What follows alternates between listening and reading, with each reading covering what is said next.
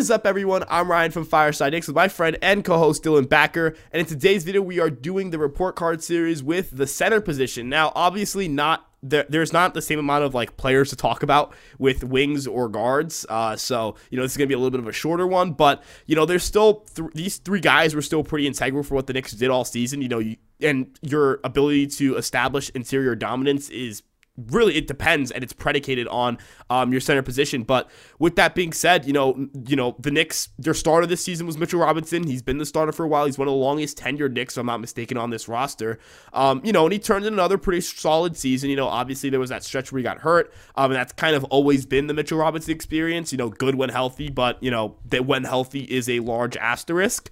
Um, you know, I feel like he's one of the most interesting players, not just in this video, but like out of all the players we've gotten to grade so far, he's one of the most interesting players to grade because the highs with Mitchell Robinson, like when he came back from injury, right? Um, the team just became so much better in the interior. But you also realize that there are a lot of offensive limitations with Mitch. He can't space the floor. That's obviously a big one. Um, he's not, you know, gonna go out there and, and, you know drop 20 points a game. That's not what Mitch does. Um, obviously a liability at the free throw line. Um, but in, but he and you're gonna talk about this with the offensive rebounding. You know, there are things he does extremely well. There are things he does extremely poorly. But I think overall it was a positive season for Mitchell Robinson. You know, what grade did you give Mitchell Robinson this season? And you know, how, how would you summarize his year? Right. So, you know, you look at Mitchell Robinson and you don't think really like a best center in the league type guy. We all know that, but you know, for the Knicks, he's a good he's been good for us. You know, obviously like you said there's the floor spacing stuff that you want to worry about and stuff like that. But for what it's worth, Mitch is still a productive big man. And for that, I gave him a B, kind of B plus range, more like a B. And the reason I gave him more like a B is because, like, you know, there were times where he would struggle defensively, and, you know, of course, the offensive limitations would hurt the offense. But what gave me extra points for him was just the offensive rebounding specifically. I mean, the guy led the league in offensive rebounds per game at 4.5. He was really, really effective at that. He was easily the best offensive rebounder in the NBA. You know, big reason why the Knicks were able to be one of the league leaders in second chance points. You know, that was a huge thing right there because you know, this Knicks offense wasn't necessarily good. You know, we know that even with how good Jalen Brunson and Julius Randle were, as a team, they were not a very good offense. But Mitchell Robinson's contributions, you know, on the offensive glass were huge. And as, a big reason why we are able to get those second chance points and be a little bit better offensively, even if, you know, even if we weren't very good offensively as it was. So I think like a B, B plus is fair. You know, a very good shot blocker, as we all know, but sometimes, you know, he would get that those bad feet, struggle to guard, you know, uh, floor spacing bigs and he would get into foul trouble. Those are things that he can clean up though in the offseason. Those are things he can work on, you know, with his coaches, his trainers and all that stuff, which I'm hoping he does in the offseason cuz sometimes he'll post those videos of him shooting threes and I don't want him shooting threes obviously, but that's just, you know, just a little joke right there, but you know, jokes aside, just um you know, really pr- positive season for Mitch. This was his first season on a contract extension. You know, four years, sixty million. I think they signed in the offseason. and they got good value out of it. I think they did. You know, he was very impactful, big for what it was worth, and you know, I just think it was a good season for him. I don't think it was anything like, oh my God, this is amazing. He's the best center in the planet. No, of course not. But you know, I do think they did need him more than they didn't need him. You know, like you said, when he was hurt, you felt his presence well not there. You felt the just that interior force of, that he is. You know, seven foot two, big guy, good shot blocking, good rebounding. Like I said, you felt it not there. Then when he came back, you felt it right away all the rebounds that you were missing out on, all those block shots, you know, all those second chance opportunities. And, you know, in the playoffs, too. You know, he played against Jarrett Allen and Evan Mobley. That is not an easy task whatsoever. And he dominated them, quite frankly. He dominated them on the glass, especially. You know, I mean, he's the type of guy where his box score is not exactly an alarming thing, but if you watch the game and see how he impacts it, then it's huge. You know, you'll you'll notice how how good of a center he actually is. Yes, his fit on the Knicks is you know a little weird, you know, because like you said, the floor spacing thing. You have to, you have a bunch of guys that specialize in scoring inside, and Mitch is a primarily inside player. Of course, he almost never is a perimeter guy, so you know, of course, that's going to affect the floor spacing. It's not exactly Mitch's fault. That's just kind of roster construction. You know, that's those are things. That's why you know you have off seasons and why you try to improve the roster and try to improve also these players' skill sets. But with that being said, just aside from all that really positive season for Mitch. I think a B, B plus is fair. What do you think about that? Yeah, no, I don't disagree. And you know, one of the big things you mentioned with the offensive rebounding, you know, I was not aware of this until um, you know, I did some, you know, research for this episode. When he was on the court, the Knicks had a 121.8 offensive rating. When if when he was off the court, it was 116.4. Um, you know, that's that offensive rebounding, it mattered, right? It's not one of those things where it's like, oh, that's an arbitrary stat leading the league in offensive rebounds. No, no, no, no, no. Those second chance points matter, right? And as you mentioned, this Knicks offense, not that they're bad, they're just not very efficient, right? You know, and, and it reflects in like true shooting percentage and three point percentage. They got more efficient when they acquired Josh Hart. They got more efficient when they were healthy.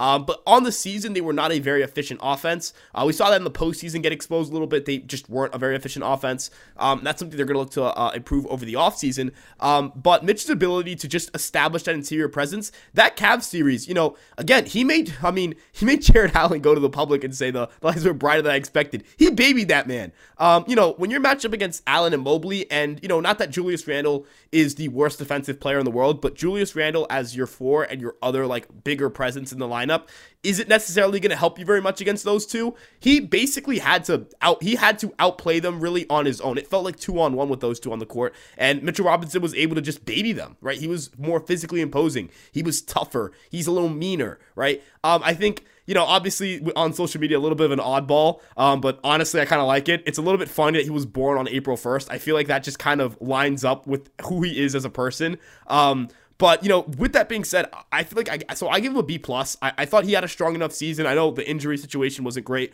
but I felt like because of that Cavs series, I had to bump him up from a B to a B plus.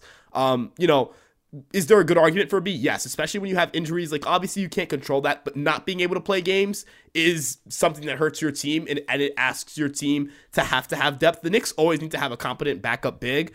Um, and that's because Mitchell Robinson's always a liability to get hurt. Um, and you know that's part of it. You know that's part of the downsides. Every player has their ups and their downs. Every player has their uh, pluses and their minuses, and that's just one of Mitch's.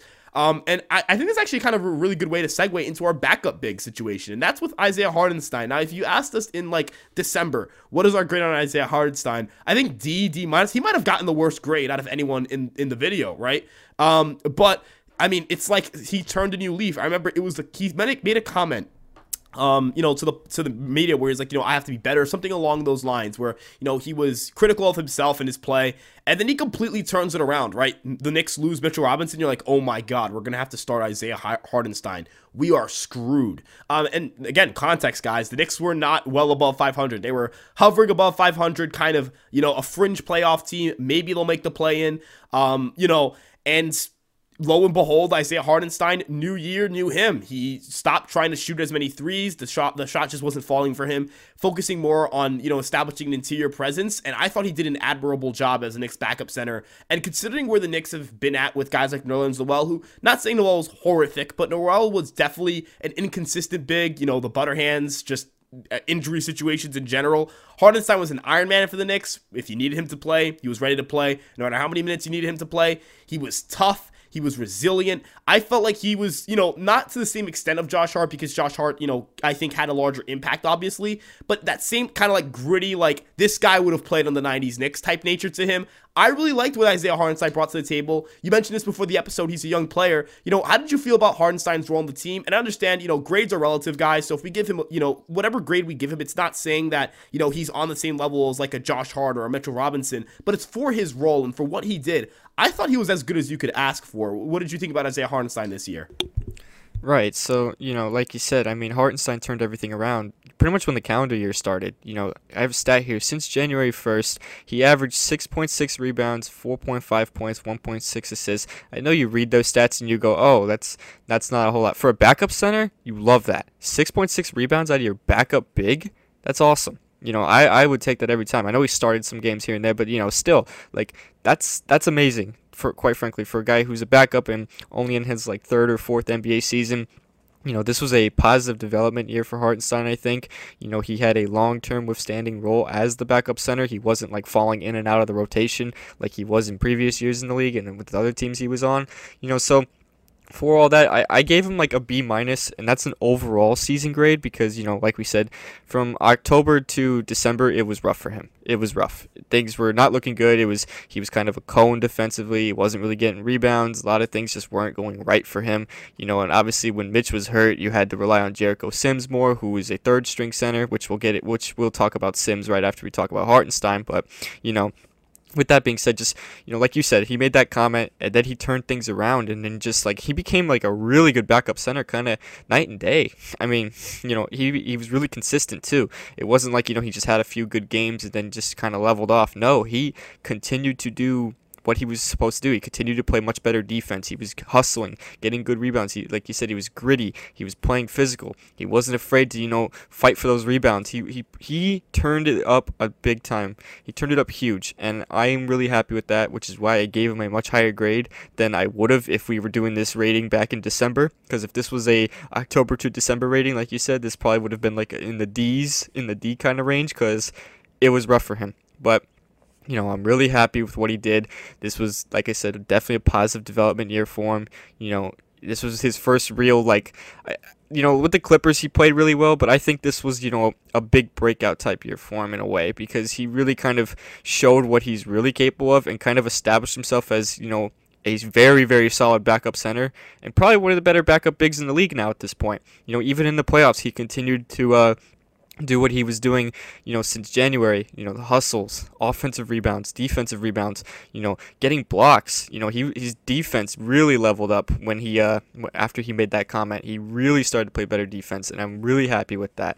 You know, obviously he wasn't perfect by any means, no, but for what it was worth, you know, you got the guy as a backup and you signed him for pretty cheap and like you said, we were we had like Nerlens Noel last year who was inconsistent, almost never on the floor, you know, had Taj Gibson play backup center. You know, I love Taj Gibson, so I'm not going to rag on Taj Gibson, but, you know, he was the backup center, and I mean, that's not really the options you want. You want a younger backup big, you want a guy who's a little more athletic. That's what they got out of Hartenstein, and quite frankly, I was really happy with it. You know, he closed some games sometimes too. Hartenstein, I'm referring to here. He closed some games. That's how impactful he was. You know, he wasn't always getting into foul trouble. He was doing pretty good at limiting that. You know, he was good at you know just walling up that that uh, that interior and not letting those easy shots fall. You know, making it tough for opponents. Was really happy with what he did. You know, he's for a backup big. I was pleased with it. What do you think about all that? Yeah, no, I think you put it perfectly. Like it was just he was just exactly what the Knicks needed. Considering that, as you mentioned too, with with um you know Nerlens well, it was a matter of not being available at times, especially when you already have Mitchell Robinson who's an injury threat. You need to have a reliable backup big, and we're gonna talk about Sims in a second. You know, and, and that's still something we want to cover. But, you know, Taj Gibson, I'm glad you dropped him. We, we talked about this before the episode. We were going to name drop him. We needed to name drop Taj Gibson. His threes were, uh, they hit different. Um, but, you know, not having to go to your third string center, you know, because your backup big is out is huge. And as you mentioned, Isaiah Hartenstein's ability to close games, you know, the Knicks, you know, weirdly enough, they were, again, 108.2 offensive rating with him off the court, 110.2 with him on the court. So, uh, plus uh, he was he was he was a plus offensively in terms of just plus minus. Obviously, that's not a perfect number. Um, but with that being said, you just want your backup big to number one positively impact the game. But you know, or you could say even number two positively impact the game. Number one is just stay healthy, right? Just be available, be there. You're a backup for a reason. You're there to you know help the team if the starter goes down, and that's exactly what he was able to do. I felt like he really evolved into his role. And he's young, as you mentioned. He, he just turned 25. Like, this is a guy who's right. not an old player and, like, you know, too, I just want to add, too, you know, the fact that he was one of the few players in the league that played all 82 games. There is a small handful of players that did that, and Isaiah Hartenstein was one of them. You know, just like you said, the availability, you know, the the impactful play, of course, is awesome, but just the availability is huge, especially out of your backup. That is huge. And the fact that he was able to play all 82, not even get hurt or anything like that, and battle through any sort of ailments he might have been battling through that we don't know about, you know, I applaud that. I respect that a lot. I just wanted to add that a little bit. Yeah, no, I remember that one game where he gets like cut in the arm and you just see them like patch it up on the sideline and he's right back in the game. Right? I don't know if you remember. He's like bleeding out his arm, and I'm sensitive to the blood, so like I was like I'm like ooh that's not good. Um, and I mean he's just a tough dude, right? You know, and I'm not saying Mitch isn't tough. I think you have to be tough in order to do what he did in that Cavs series. Um, but having two guys who I feel like are tough the way they're tough speaks volumes to this team, speaks volumes to how they're speaks volumes to who they are as players. And I think the Knicks, we're noticing a pattern here. I think there is a pattern with the front office. I do think that they care a little bit, at least, about character. I think these are the type of things they scout for.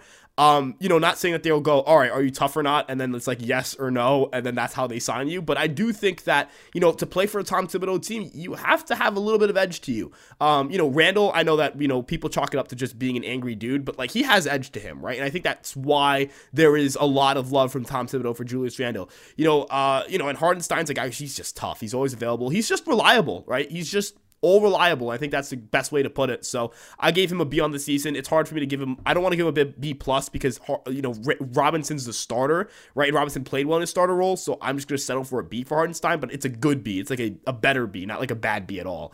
Um, but with that being said, you know, the last guy, and I don't think we, there's as much to talk about Sims because there wasn't as much of a need for Sims this year. Um, yes, there was a stretch where he was the backup big, but it wasn't too long of a stretch. Sims kind of, it felt like he took a step back from last year.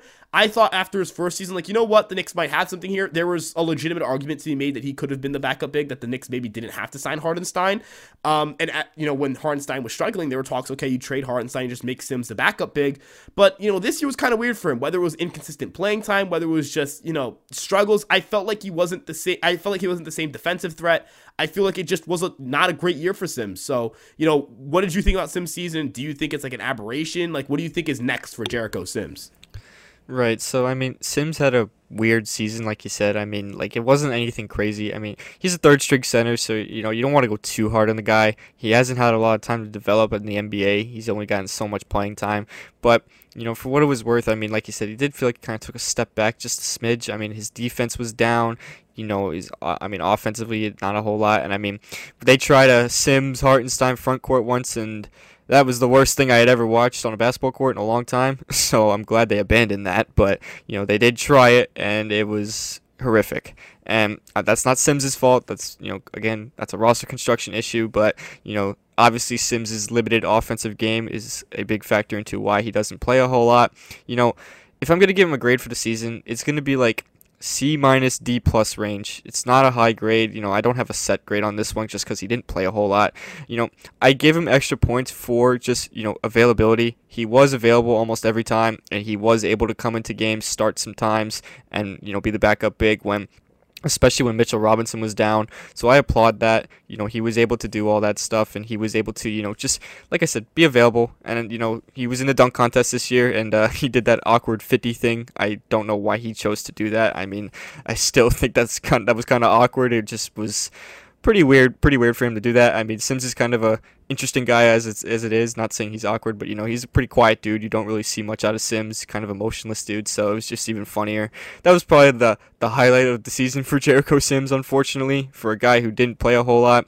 Yes, it's unfortunate. That's how that's what everyone remembers him for this season. But you know, if you look at it from a basketball standpoint, you know, high flying dunker, you know, doesn't do is limited offensively. He can be good defensively, you know, but I think there were still some things he needs to tweak on a bit. You know, he you know, shuffling the feet, wasn't really guarding good perimeter bigs that well. I mean, you know, third string big like I said, you can't expect too much out of him. You you know, he needs more time to develop. That's just a fact. He didn't he hasn't played a whole lot in the NBA. Pretty sure combined in these last two seasons he's played less than a full season. So he's still got time to develop. He's young. I'm not going to be too hard on the guy, but you know, if we're giving him a season grade, it's going to be like you know D plus type grade. It's not a high grade. It's just I think that's fair. What do you think?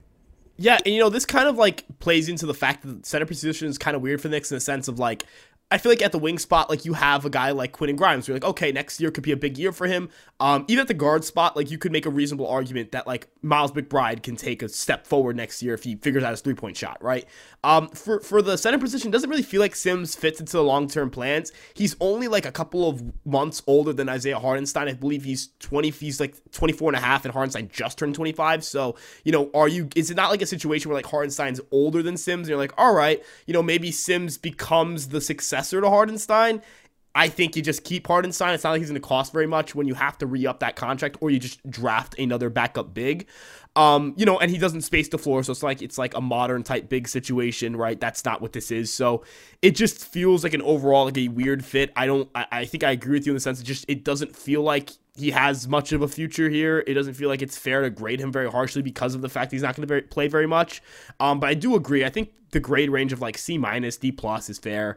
Um, and I think that's kind of like the best way to put it. I don't really have much more to add on with Jericho Sims, but um, I guess kind of like my last thought here, last question here, you know, going forward, you know, do you feel good with the center position? Because right now I feel like the center position you kind of like leave it how it is, and I'd feel really good with it. Like, what do you, do you think there are any tweaks they're going to make to the center position, you, or are you just good with running it back next year there?